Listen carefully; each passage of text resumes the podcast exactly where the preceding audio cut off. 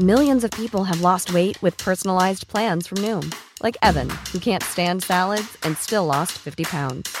Salads, generally, for most people, are the easy button, right? For me, that wasn't an option. I never really was a salad guy. That's just not who I am. But Noom worked for me. Get your personalized plan today at Noom.com. Real Noom user compensated to provide their story. In four weeks, the typical Noom user can expect to lose one to two pounds per week. Individual results may vary.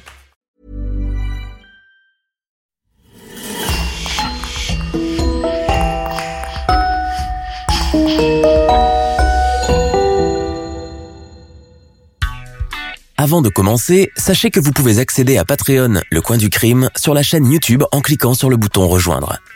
Merci beaucoup. Nous sommes aux États-Unis au tout début des années 70. Un vent de liberté semble souffler sur la Californie où se déroule l'action du récit que nous allons vous raconter. La Californie, justement, assiste à la montée d'une nouvelle jeunesse, projetée dans l'avenir et assoiffée d'évasion des sens. Un anticonformisme qui n'est cependant pas du goût de tout le monde et qui fait froncer les sourcils de l'ancienne génération, gardienne de cette vieille Amérique, fondée sur les principes de la réussite matérielle, de la tradition familiale, hiérarchique, conventionnelle et puritaine. Le gigantesque et très médiatisé festival de Woodstock viendra sceller à lui tout seul cette effervescence d'un genre nouveau. Quatre jours et quatre nuits d'excès où l'on revendique la liberté de s'aimer et de brandir l'emblème de la paix au nez du gouvernement américain en plein dans la très controversée guerre du Vietnam. Dans ce contexte historique, le parcours ensanglanté de Patrick Wayne Kearney viendra mettre de l'ombre au tableau. Cet ingénieur en aéronautique au QI de 180 et parlant couramment sept langues étrangères créera la psychose sur les routes californiennes. Celui que l'on surnommera plus tard le tueur au sac poubelle ou le tueur de l'autoroute fera entre 1965 et 1977 plus d'une trentaine de victimes, principalement des hommes homosexuels, assassinés, découpés et abandonnés dans des sacs plastiques le long des routes du Golden State. Pourtant, rien ne semblait prédisposer cet ingénieur à autant de violence. Issu d'une famille aimante qui contribua à sa réussite professionnelle, il aura le parcours classique d'un étudiant en ingénierie. Jeune homme discret, intelligent, bosseur et serviable, il aurait été bien difficile de le soupçonner du pire. Les victimes de Kearney étaient triées sur le volet. De jeunes hippies, des drogués ou des fugueurs sans attache qu'il prenait en stop et à qui il proposait gentiment aide et argent avant de fermer sournoisement le piège sur eux. Au bout de son périple meurtrier, Kearney choisira d'aller lui-même se dénoncer à la police. Hormis les assassinats, il sera aussi accusé d'actes de cannibalisme et de nécrophilie. Malgré la gravité de ces meurtres, Kearney restera pendant longtemps l'un des serial killers les moins connus des États-Unis pour la simple et bonne raison qu'il a été le contemporain d'autres criminels à la réputation tellement dévastatrice qu'elle a accaparé pendant longtemps l'attention des médias du monde entier. On pourra citer Ted Bundy, Charles Benson ou encore John Wayne Gacy, qui réussirent à lui voler la vedette. Je vous propose un flashback dans le bouillonnant Los Angeles des luttes pour les droits civiques et de l'égalité des sexes. Loin des plages et des palmiers et de l'image pailletée et idyllique que beaucoup se font d'elle. La Californie que nous allons vous raconter aujourd'hui, décor de fond du parcours criminel de Patrick Wayne Kearney, sera plutôt un endroit glauque et malfamé.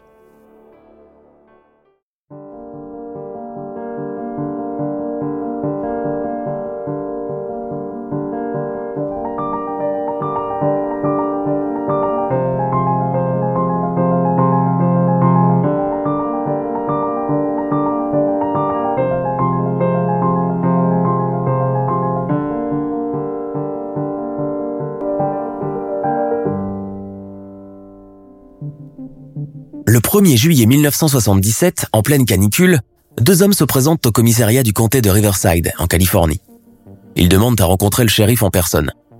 Ce que les policiers ignorent encore, c'est que les deux hommes ont décidé d'écourter leur cavale à cause de l'avis de recherche lancé contre eux et qui les a fait revenir en Californie, alors qu'ils s'apprêtaient à traverser la frontière pour aller se cacher au Mexique. Ils veulent surtout se soulager la conscience et confesser une série de crimes dans leurs moindres détails. Les policiers vont vite comprendre qu'il s'agit là des deux fugitifs recherchés pour une lourde affaire de meurtre. L'affiche contenant leurs photos avec les charges et les accusations qu'on leur attribue est collée un peu partout sur les murs du commissariat. Les deux hommes sont en fait un couple homosexuel assez singulier, formé par Patrick Wayne Kearney, 38 ans, ingénieur de profession, petit homme brun au physique délicat, et de son concubin, le beau et fringant David Hill, 34 ans, originaire du Texas, partageant la maison de son petit ami et vivant à ses crochets depuis des années car lui ne travaille pas. Ce que le shérif va recueillir lors de cette entrevue le plongera dans l'horreur qui a plané sur les autoroutes californiennes ces dix dernières années. Des crimes sordides concernant des individus uniquement de sexe masculin, des actes de nécrophilie accompagnés d'orgies. La seule signature du meurtrier fut les sacs poubelles qu'il laissait un peu partout au bord des autoroutes de la région contenant les restes des victimes qu'il avait faites. Les policiers ravalent péniblement leur salive tandis que le très éloquent et distingué ingénieur Patrick Kearney leur fait calmement le récit détaillé de ces crimes, perpétrés entre 1965 et 1977, le dernier en date commis seulement il y a quelques mois à peine, plus précisément le dimanche 13 mars 1977. La victime, John Otis LaMay, un adolescent de 17 ans, a été retrouvé dans un sac en plastique dans une plaine aride de la région. Son corps a été entièrement disséqué, abattu auparavant d'une balle dans la nuque et violé alors qu'il était déjà mort. Au terme d'un long interrogatoire, où il avoue 21 meurtres, Kearney est arrêté tandis que son compagnon est blanchi et relâché, malgré les doutes qui planent quant à sa possible complicité dans l'affaire. La police comprend qu'elle a finalement en face d'elle le redoutable tueur au sac poubelle, le tueur de l'autoroute, l'insaisissable et énigmatique meurtrier qui a déclaré la chasse à tous les homosexuels de la Californie alors en plein dans une lutte acharnée contre la nouvelle et très controversée communauté LGBT, voulant revendiquer ses droits citoyens dans une Amérique aux valeurs familiales et religieuses bien ancrées, que cette notion de liberté sexuelle scandalise au plus haut point. Au terme de son interrogatoire, Patrick Wayne Kearney va confesser près de 28 homicides avec préméditation, suivis pour la plupart d'actes nécrophiles. Les victimes étaient pour la plupart des garçons paumés, venus d'autres régions des États-Unis, pour la plupart désargentés et beaucoup trop jeune pour avoir de l'expérience. Kearney a sauté sur l'occasion pour les embarquer avec lui en voiture, leur offrant ses largesses, les emmenant parfois manger et même camper à la belle étoile dans un de ses spots favoris au bord d'une rivière, avant de les tuer sauvagement. En temps normal, des criminels de son envergure sont condamnés à la chaise électrique, mais son avocat lui conseille fortement d'être le plus sincère possible dans ses aveux une technique qui tente à diminuer en général une peine trop lourde. Ainsi, il échappa à la peine de mort et écopa à la place d'une peine de réclusion criminelle à perpétuité. Kearney, c'est d'abord une lutte acharnée contre sa propre sexualité. D'abord marié, il découvre qu'il fait fausse route et que son penchant va aux individus de son sexe. La rencontre fatidique avec David Hill achèvera de l'en persuader, et les deux hommes auront une relation aussi houleuse que passionnée. En temps normal, Kearney est un homme fin, éloquent, faisant preuve d'une grande culture et est très impliqué dans son prestigieux poste d'ingénieur d'une importante firme de construction aérospatiale. Son parcours chaotique semé d'embûches sera tiraillé entre son apparence d'employé modèle et ses désirs sordides et refoulés de meurtre, de démembrement et de viol de cadavres. Kearney confesse aussi à la police avoir été souvent en proie à une jalousie maladive qui l'a mené à vouloir éliminer tous les amants potentiels ou imaginés de son compagnon de longue date, David Hill, dont il déclare être encore très amoureux malgré leur rupture récente. Son comportement changera complètement la notion que beaucoup se font des serial killers, macho, à l'apparence redoutable et au comportement dégénéré. Et comprendre que des tueurs dangereux peuvent aussi avoir une profession respectable, avoir une apparence inoffensive, et porter des costards et des cravates comme le faisait Patrick Kearney. Au terme de l'enquête, il sera traduit devant la justice pour relater les faits graves dont il est responsable. Mais bien avant d'aborder le parcours criminel du tueur des autoroutes, revenons quelques années en arrière, là où tout a commencé. Patrick Wayne Kearney est né le 29 septembre 1939 en Californie. Issu d'une famille de la classe moyenne, il est le dernier d'une fratrie composée de deux autres garçons. Michael et Chester sa mère Eunice Carney s'occupe de la maisonnée tandis que son père George est officier de police au Los Angeles Police Department. Son enfance se déroule paisiblement et sans problème majeur. Il est entouré de parents aimants et s'entend très bien avec ses frères aînés. Durant toute son enfance, le milieu familial sera un véritable cocon, notamment grâce à sa mère, une femme distinguée qui lui donna le goût de la lecture et de l'apprentissage des langues étrangères. Aucun signe de violence ni d'abus n'est à déplorer dans la famille Kearney, qui habite un joli pavillon du côté est de la ville appelé East LA. Suite à une nouvelle mutation de George Kearney, la famille part s'installer pendant un moment au Texas. George Kearney, qui travaille occasionnellement dans une petite ferme léguée par ses parents, initie le petit Patrick à la délicate opération de la mise à mort du cochon. Patrick, enfant de la ville, est à la fois révulsé et fasciné par ce rituel macabre du découpage de la viande, de la technique de séparation de toutes les membranes de l'animal, des différentes pièces de viande que son père, avec une précision mécanique, range dans des plastiques avant de stocker le tout dans le frigo. Le moment le plus effrayant reste certainement la mise à mort de l'animal, qui consistait d'abord à l'immobiliser et à lui tirer une balle de revolver derrière l'oreille.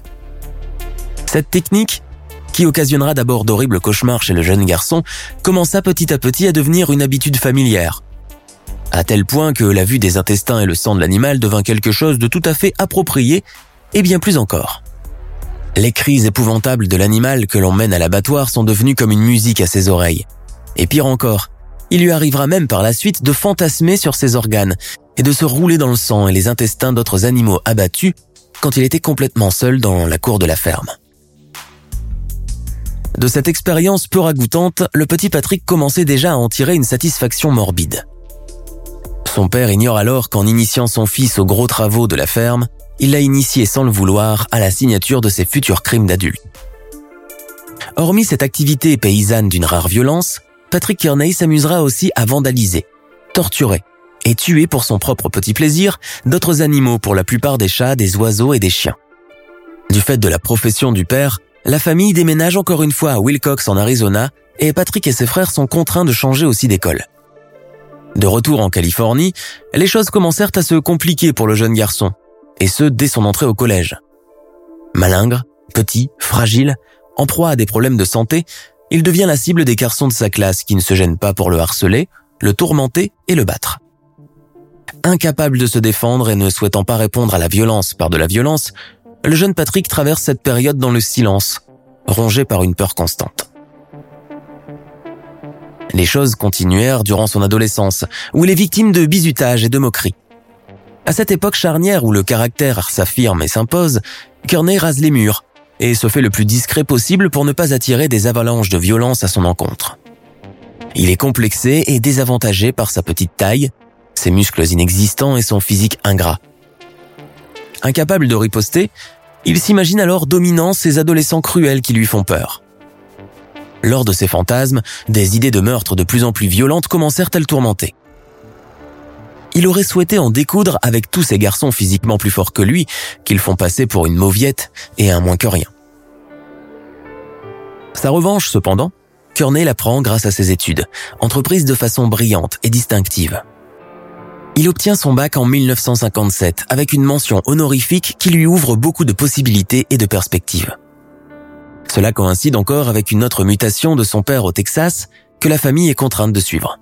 Mais au bout de quelques mois, Patrick décide de rentrer tout seul s'installer à Los Angeles et de rejoindre le Community College, équivalent de l'université pour étudier les arts dramatiques. Lassé par ce cursus qui ne semble pas correspondre à ses attentes, il l'abandonna et alla s'engager dans l'Air Force, menant à côté des études pour devenir ingénieur spécialisé. Jeune homme très intelligent avec un QI de 180, il se passionne pour les langues et les cultures étrangères. Il maîtrisera sept langues au total dont l'espagnol, qu'il parlera avec la même aisance qu'un natif et qui lui facilitera ses déplacements au Mexique et ses interactions avec sa population quelques années plus tard. Il décroche au terme de son cursus son diplôme universitaire en ingénierie aéronautique et est aussitôt embauché par la compagnie de construction aérospatiale Hughes Aircraft Company, basée à Culver City dans la banlieue de Los Angeles. Il se marie entre-temps et le couple s'installe au Texas où Kearney est envoyé en mission par sa firme à Houston. Si au niveau professionnel tout semble marcher comme sur des roulettes, il n'en sera rien de sa vie de couple, et ce pour la simple et bonne raison que Kearney est attiré par les hommes depuis son adolescence et que son penchant ne fait que s'accroître avec les années. En se mariant, il a pensé pouvoir faire changer quelque chose dans son orientation sexuelle, ce qui ne sera pas le cas. Il commença à être un assidu des bars et des tavernes gays aux enseignes à peine visibles à l'époque. Dans ces lieux de rencontres interdites, il n'est pas rare que des patrouilles de police viennent arrêter tout le monde pour atteinte aux bonnes mœurs. Ne l'oublions pas, nous sommes dans les années 60, et les États-Unis sont encore loin de la société qui donne la liberté à tous les citoyens en faisant fi de leur vie privée. L'homosexualité est encore taxée comme maladie par de nombreux médecins et les groupuscules religieux, surtout catholiques, lui ont déclaré la guerre. Certains États conservateurs, comme le Texas ou l'Utah, l'attaquent même de crimes passibles de prison, au même titre qu'un crime de sang. Dans ce contexte très tourmenté, Kearney se met, malgré les interdits, à fréquenter ces lieux plusieurs fois par semaine, tard dans la soirée, espérant y rencontrer un partenaire pour la nuit ou pour la semaine, tout dépendra. Il sait qu'il n'a rien à miser sur son physique minable et de ce fait, voue une adoration pour les corps masculins bien charpentés et virils. Parfois, ses escapades l'entraînent jusqu'au Mexique où sa maîtrise parfaite de l'espagnol lui facilite la communication avec les prostituées hommes de Tijuana. Sa hantise, cependant, est de se faire prendre lors d'une descente de police. Il pourrait alors dire adieu à sa carrière dans ces conditions.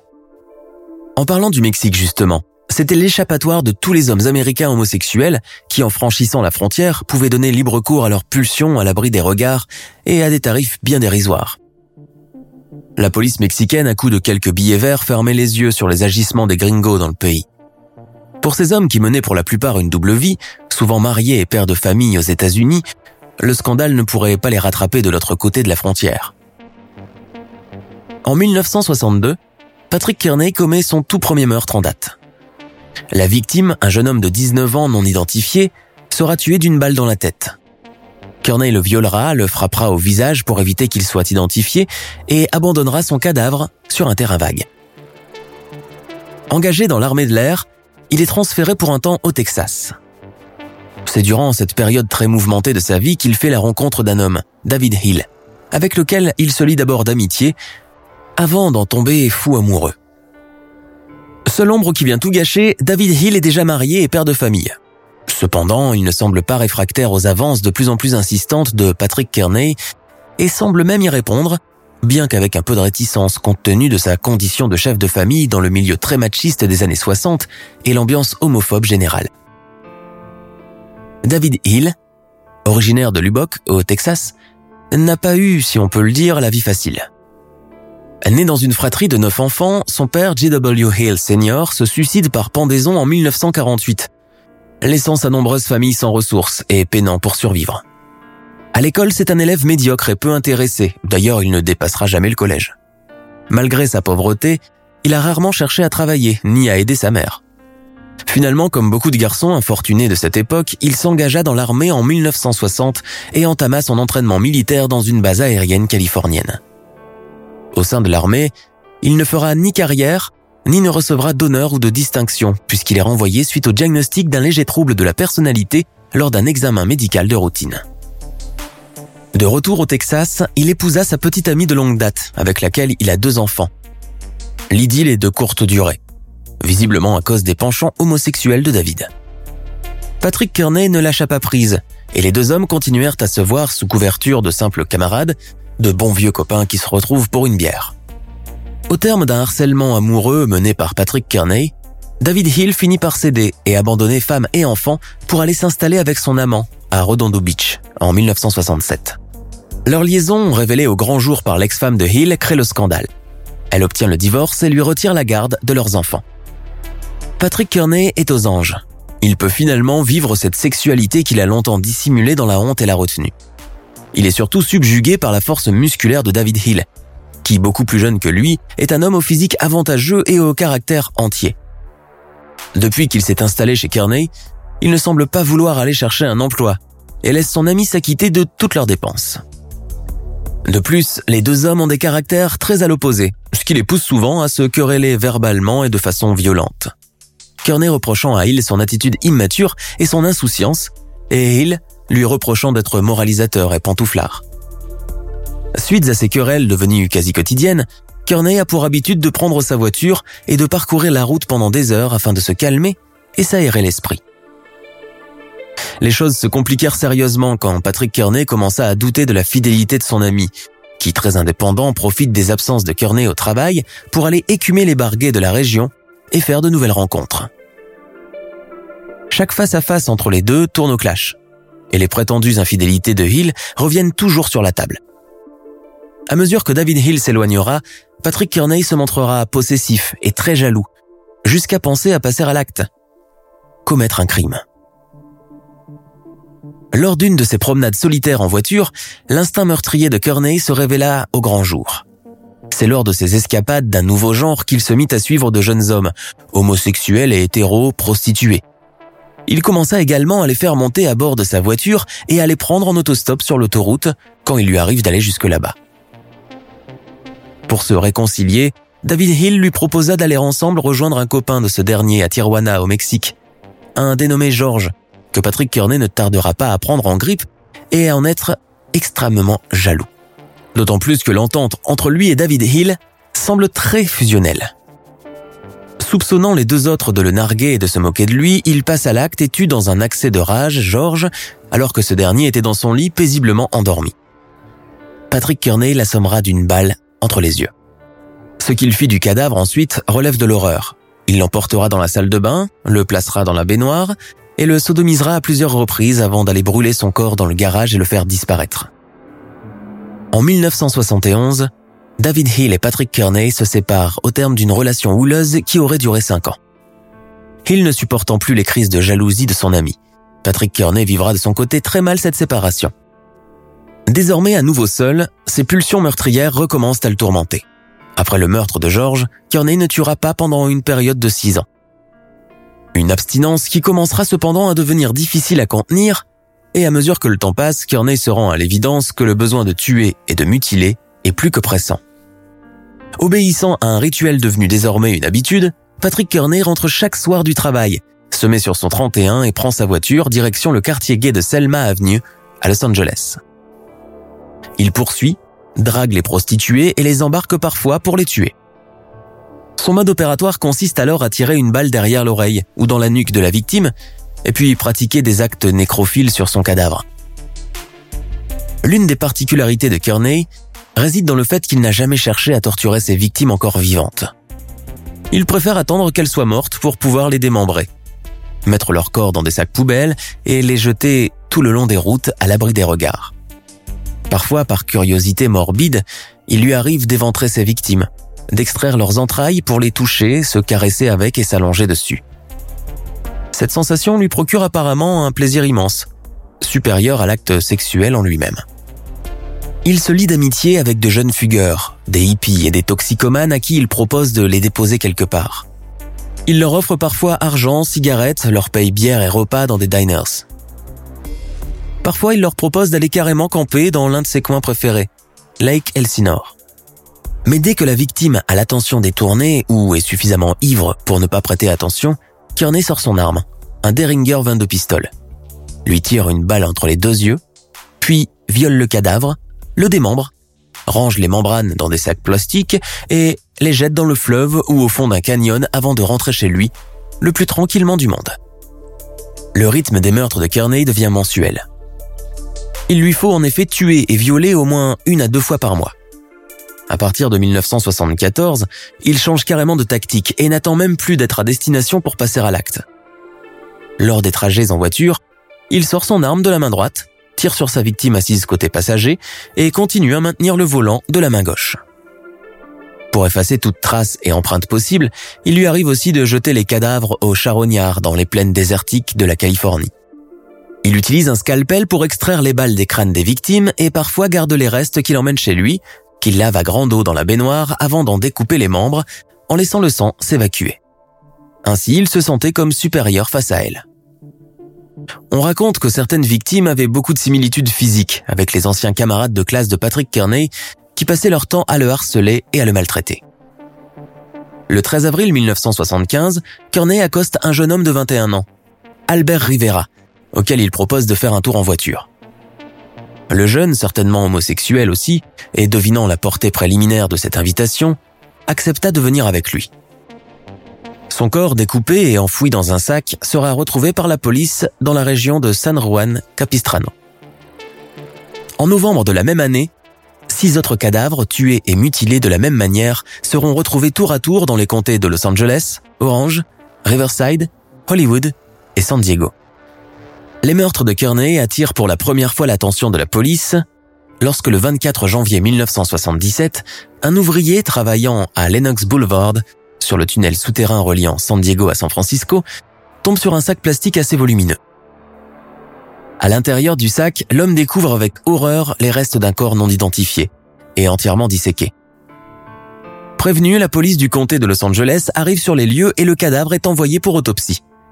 L'examen légiste révélera qu'il s'agit en fait du corps d'un jeune latino, Nicolas Hernandez Jiménez, âgé de 28 ans et habitant la ville. Une enquête est ouverte et le périmètre est fouillé au peigne fin. Pourtant, rien ne sera trouvé. Pas une seule empreinte ne sera relevée sur place.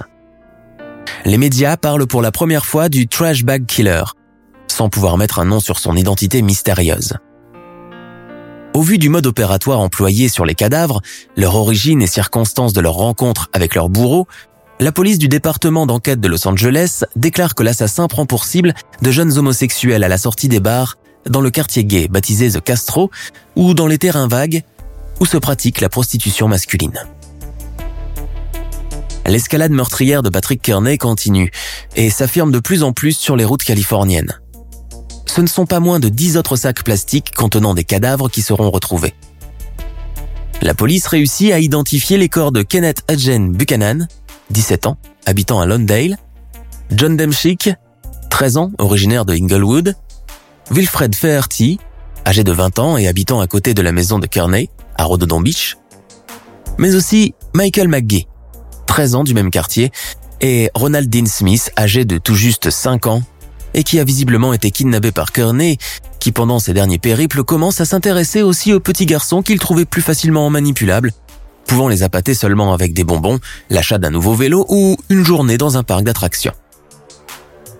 Au cours du printemps 1977, David Hill et Patrick Kearney se réconcilièrent et Hill revint s'installer chez son ancien amoureux. Hill, qui fait très attention à son apparence physique, pratique de la musculation et de la gym dans une salle de sport. Il fait la connaissance du jeune John Otis LaMay, un homosexuel de 17 ans, mal dans sa peau, craignant de faire son coming out devant ses parents qui ignorent tout de son orientation sexuelle. Il en parle à David Hill, et ce dernier lui prodigue écoute et conseil, du reste les deux hommes sympathisent rapidement. C'est donc tout naturellement que David Hill lui donna rendez-vous pour venir le rejoindre chez lui dans sa maison de Rodondo Beach dimanche. Ce n'est pas sa maison, c'est celle de son ex. Mais depuis qu'ils ont fait la paix et que les vieilles habitudes ont été rétablies, David Hill s'est réapproprié les lieux comme auparavant. Inviter des connaissances lui semble donc assez naturel. Et puis il prend en pitié, ou est attiré, par cet adolescent si fragile, si mal dans sa peau, qui lui fait aveuglément confiance. Peut-être même qu'ils envisageraient de se mettre ensemble. Et tant pis pour Patrick. Il n'a qu'à ne pas être aussi soupçonneux. Chose dite, chose faite. Rendez-vous est donné, et Lamey, du haut de ses 17 ans, se dépêche d'en informer un couple d'amis. Seth et Roger Wilson, auquel il raconte qu'il a fait connaissance d'un gars qui s'appelle Dave, David Hill, et que ce dernier est en train de se séparer d'un certain Pat, Patrick Kearney. Envisage probablement de se mettre en couple avec. Otis Lamey racontera aussi que Pat et Dave lui ont donné rendez-vous pour le dimanche 13 mars dans l'appartement qu'ils partagent à Rondodo Beach. Otis se présente au rendez-vous comme prévu. Sauf que c'est Patrick Kearney qui l'accueille. Quand l'adolescent demande à voir Dave, Kearney lui répond David est sorti pour aller chercher deux trois petites bricoles. Il ne va pas tarder à rentrer. Otis Lamé le croit sur parole et reste attendre. Patrick Kearney se montre sous son meilleur jour, loquace, charmant. Il entame la conversation avec le garçon, lui pose des questions sur ses études, sur sa vie sentimentale, et lui propose d'aller regarder la télé en attendant le retour de David. Mais à peine Otis Lamey a-t-il eu le temps de s'installer sur le canapé que Kearney s'éclipse pour revenir avec son revolver et lui tirer dessus. Pris au dépourvu, Lamey ne fera rien pour s'échapper. La balle, mortelle, l'atteint à la nuque et l'assomme sur place. Juste après, comme à l'accoutumée, Patrick Kearney pratique des actes sexuels sur lui avant de procéder au découpage du corps de l'adolescent, fourre le tout dans deux sacs poubelles, le charge dans le coffre de sa voiture et prend la route d'une des plaines désertiques comme il en existe beaucoup en Californie. Les parents d'Otis Lamey s'inquiétèrent ce jour-là de ne pas voir leur fils rentrer à la maison. La police est avertie et une enquête est ouverte. Le couple d'amis du disparu, Seth et Roger Wilson, raconta aux policiers que l'adolescent leur avait parlé peu de temps avant sa disparition d'une de ses nouvelles rencontres. Ils donnèrent les noms, David Hill et Patrick Kearney. Les restes de la victime seront retrouvés par les enquêteurs le 18 mars 1977, soit cinq jours après sa disparition.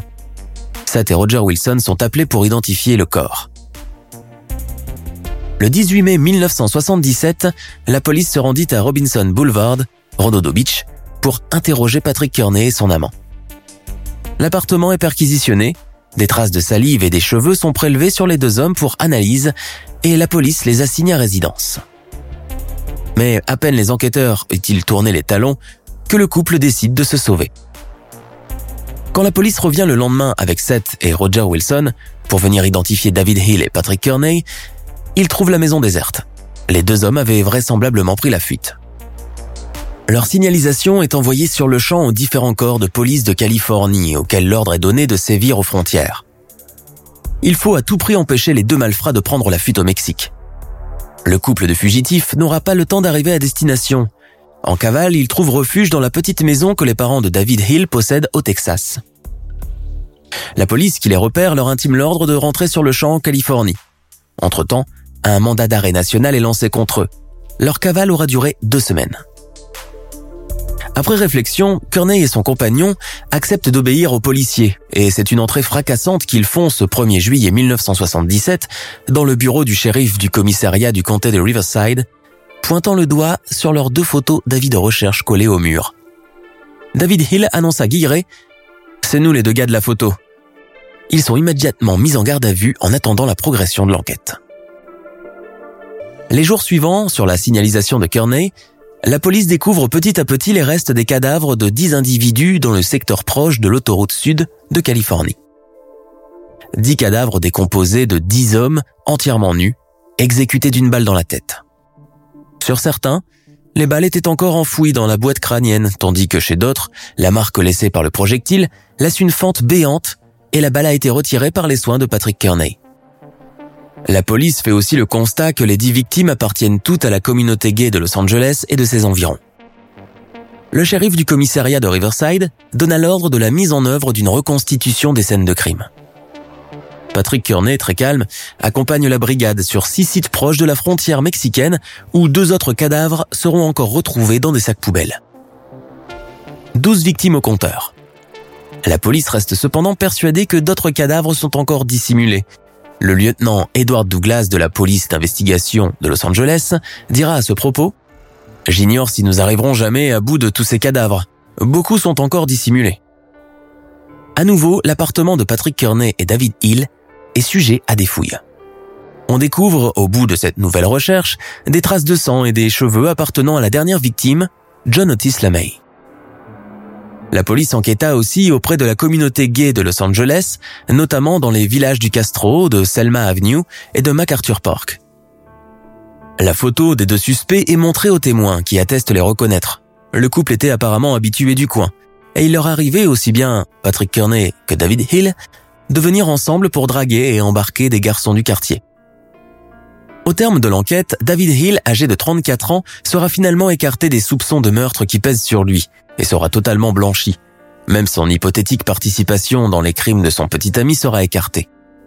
Au terme de sa garde à vue, il est remis en liberté. L'attention des policiers se concentrera dès lors sur cet étrange individu qu'est Patrick Kearney. Un ingénieur en aéronautique. Un employé, tout ce qu'il y a de plus sérieux et de modèle dans sa firme. Un homme d'une intelligence hors du commun, s'exprimant aisément dans sept langues étrangères. Quand on le présente à un expert psychiatre, il va s'avérer que son QI équivaut à 180. Alors que même des individus extrêmement intelligents ne peuvent en général se targuer d'en posséder que 168. Cette intelligence supérieure au commun des mortels l'a certainement aidé pour commettre ses crimes et se dissimuler de la police pendant de longues années sans éveiller ne serait-ce qu'une fois le moindre soupçon. La police apprend aussi qu'il a été marié avant de se mettre avec David Hill en 1966 et que le couple formé par les deux hommes avait eu son lot de hauts et de bas, surtout de bas. Kearney reprochant à Hill de l'avoir rendu jaloux plus d'une fois avec son comportement volage et immature. Au terme d'un long interrogatoire, Patrick Kearney finit par avouer 28 homicides suivis d'actes de nécrophilie, de sodomie et de démembrement. Il relata aux policiers son mode d'emploi qui consiste à tirer d'abord une balle dans la nuque de la victime avant de la découper. Il raconte que cette façon de faire lui vient de l'enfance, quand il fut introduit à la mort rituelle du cochon par son père. Sa première victime, dont il ignore le nom, il l'a assassiné à Culver City.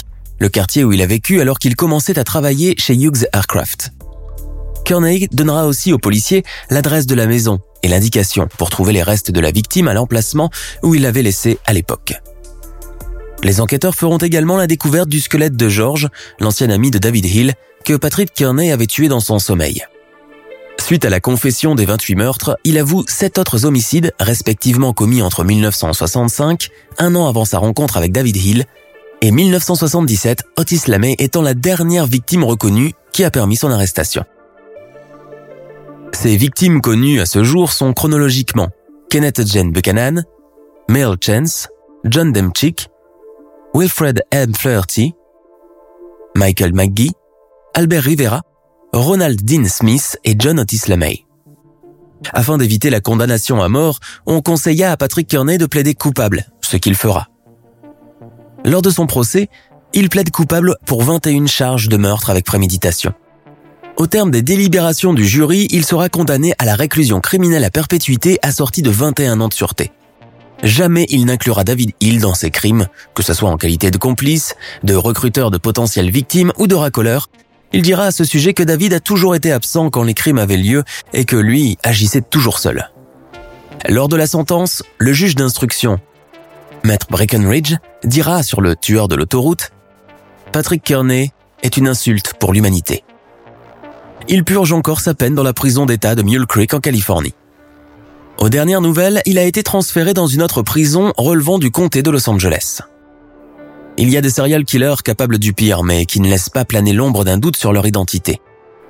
Tout le monde tente à penser qu'un tueur en série est généralement quelqu'un d'extrêmement fort physiquement, avec une apparence redoutable et diabolique. Ce n'est pas toujours le cas, et Patrick Wayne Kearney en est la preuve. Pendant dix ans, cet ingénieur fera la terreur de la communauté homosexuelle qu'il n'a pas cessé de tuer et de tourmenter. Pendant dix ans, ces meurtres resteront impunis en absence de preuves tangibles. On ne saura jamais rien sur les motifs des homicides qu'il a perpétrés sur une période étendue entre 1965 et 1977, incluant parfois même des garçons ne dépassant pas l'âge de 8 ans, qu'il kidnapperait sans état d'âme. Est-ce le harcèlement vécu à l'école durant l'enfance ou peut-être encore la vision des animaux de la ferme abattus violemment par son père? George Kearney ou encore la jalousie maladive qu'il éprouva, une fois adulte et en couple avec un autre homme, qui l'aurait poussé à commettre ces horreurs? Hormis le surnom du tueur au sac poubelle, Kearney fera également partie d'un bien triste palmarès, celui des Freeway Killers avec William Bonin et Randy Kraft. Deux autres célèbres tueurs opérant sur les routes, les trois hommes avaient pour point commun leur résidence en Californie, leur âge à rapprocher, la même période de crime, années 70 et 80, leur homosexualité qui les a beaucoup fait souffrir et mal acceptée par leur entourage. Enfin, tous les trois obéissent à cette règle de tueur masculin véhiculé, constamment en chasse. Un élément qu'on le retrouve aussi chez d'autres criminels de sexe masculin, et pas nécessairement homosexuels. Si l'on compare ceci avec les meurtrières femmes, on remarque que ces dernières ont tendance à ne s'en prendre qu'à l'entourage proche. Parents, frères et sœurs, conjoints, enfants, amants, clients, supérieurs, et rarement dans la violence les serial killers au féminin ayant tendance à privilégier des techniques moins violentes et plus discrètes. Injection de médicaments, poison, strangulation avec un oreiller. C'est là où les meurtriers des deux sexes diffèrent et se rejoignent. Si rares sont les gens qui connaissent ou sont familiers avec le cas de Patrick Wayne Kearney, c'est sans doute à cause de sa contemporanéité avec d'autres redoutables criminels qui lui volèrent la vedette, si on peut s'exprimer ainsi. Au moment de l'arrestation de Kearney, l'Amérique était aux prises avec la folie bestiale et sanguinaire de la secte de Charles Manson et le scandale médiatique international qui en découla. Des confessions pleines d'esprit de Ted Bundy qui aimait s'accaparer l'attention des caméras de télévision, donnant des intervieweurs telle une vedette et recevant des propositions de mariage au fin fond de sa cellule. Sans oublier bien sûr l'homme rondouillard et souriant, le businessman aguerri et ambitieux, sombrant graduellement dans la folie et devenant le clown démoniaque et effrayant en la personne de John Wayne Gacy. Pour ne citer que ces trois cas, on comprendra que l'Amérique des années 70 avait assez de pain sur la planche pour s'occuper d'une communauté aussi discréditée et presque méconnue qu'était la communauté homosexuelle dans ces temps-là. Une communauté que l'on a longtemps associée au monde de la nuit, de la drogue, du sida et de la débauche, et que le gouvernement américain a pris soin pour calmer les esprits de regrouper dans des villages dans chaque ville. Le quartier de Castro en Californie reste l'emblème de cette période d'interdits moraux et sociaux car c'était de là que le mouvement des libertés pour les minorités a commencé. initié par l'activiste Harvey Milk, qui sera assassiné avec son amant peu après son accès au monde de la politique. Prisonnier modèle, Patrick Kearney s'illustre par sa bonne conduite en détention.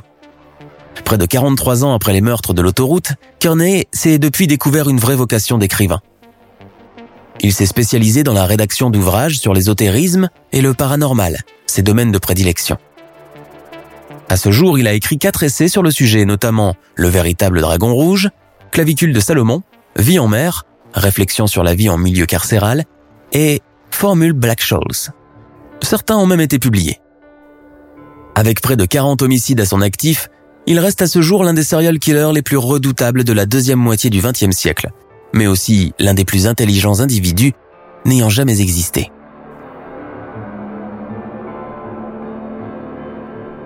Nous sommes à la fin de notre émission du jour. N'hésitez pas à écouter les autres émissions du podcast et à prendre 5 secondes pour nous laisser un 5 étoiles sur iTunes. C'est vraiment très important pour nous. Vous pouvez aussi vous abonner pour ne pas rater les prochains épisodes et nous suivre sur Facebook pour nous en proposer de nouveaux. Merci et à bientôt.